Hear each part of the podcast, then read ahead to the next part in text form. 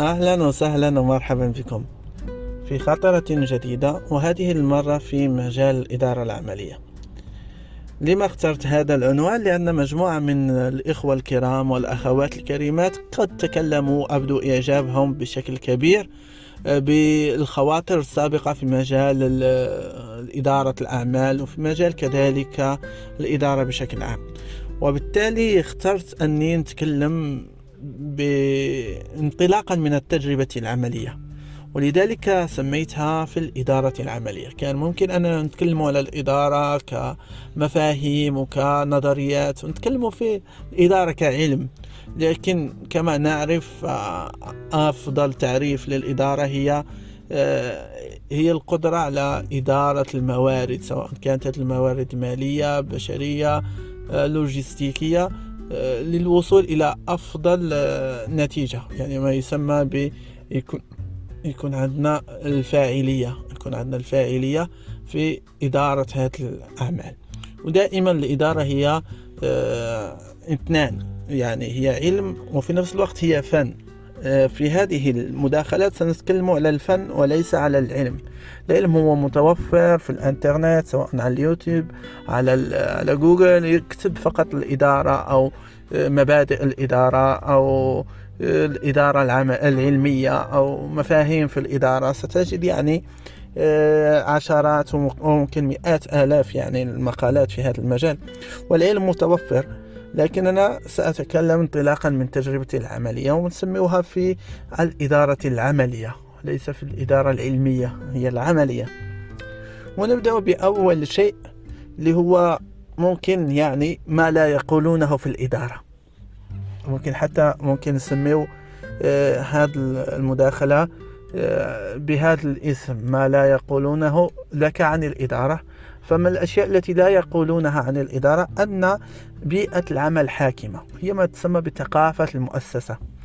يعني ثقافة المؤسسة هي حاكمة في من حيث أنها هي التي توجه من يدخل إليها. يعني لو كانت يعني مؤسسة آه، ناخذ مؤسسة إكس يعني مؤسسة ما وفيها إدارة أو فيها ثقافة المؤسسة هي ثقافة يعني احترام مثلا المواعيد.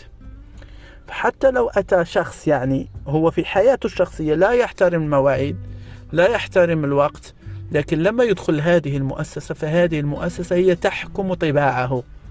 ونراها الآن يعني حتى في شوارعنا يعني في عالمنا العربي كله تلقى يعني في الطريق لا أحد يحترم مثلا الطريق كل واحد يحاول يتجاوز بأسرع وقت ولا ينتبه يعني ولا يحترم الآخرين. لكن لو دخل مثلا الماكدونالد مثلا ستجده مع الناس يقوم ب آه، ياخذ مكانه في الصف يعني بحيث أنه ياخذ الأم اللي حب وبالتالي ف ثقافة المؤسسة مثلا داخل هذه المؤسسة هي التي حكمت سلوك هذا الشخص. وبالتالي فسلوك الأشخاص تحكمه بيئة العمل. سلوك الأشخاص تحكمها تحكمه ثقافة المؤسسة. وبالتالي ف وهذه الثقافة هي هي نقدر نسموها هي عقل جمعي. داخل هذه المؤسسة يقود المؤسسة بشكل من الأشكال.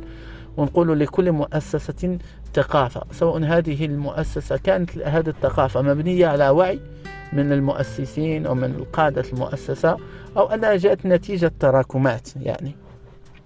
وفي الإدارة العملية انطلاقا من هذا المفهوم أن بيئة العمل حاكمة فليست كل النظريات التي سنقرأها نحاول تطبيقها في هذه المؤسسة فستنجح ليس بالضرورة.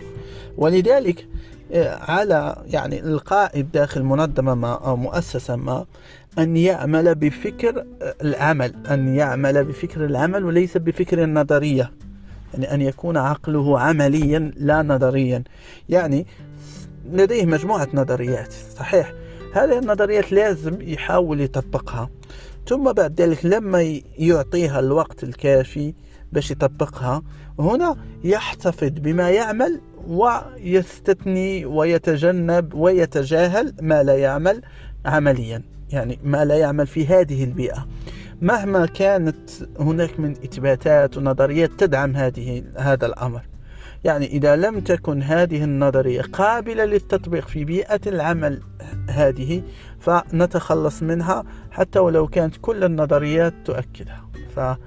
فكما نقول بيئة العمل حاكمة. وهذا أمر مهم جدا. إذا كنت قائدا أو حتى إذا كنت موظف أو عامل في أي مؤسسة فلازم لما تدخل أول ما تدخل تأخذ وقت ترجع للخلف وتحاول تفهم ثقافة المؤسسة. هذا الفهم ثقافة المؤسسة سيعطيك واحد الأسبقية بحيث أنك ما, ما تضطر تدخل في صراعات مع الآخرين لتفهم. أنت تأخذ وقت مع نفسك ترجع للخلف قليلا وتحاول تحلل ثقافة المؤسسة كيف تعمل هذه المؤسسة ما هي أهم القيم الحاكمة لهذه المؤسسة؟ ليس للأشخاص ليس لقادة المؤسسة بل للمؤسسة ككل. فلكل مؤسسة قيم وثقافة حاكمة لها.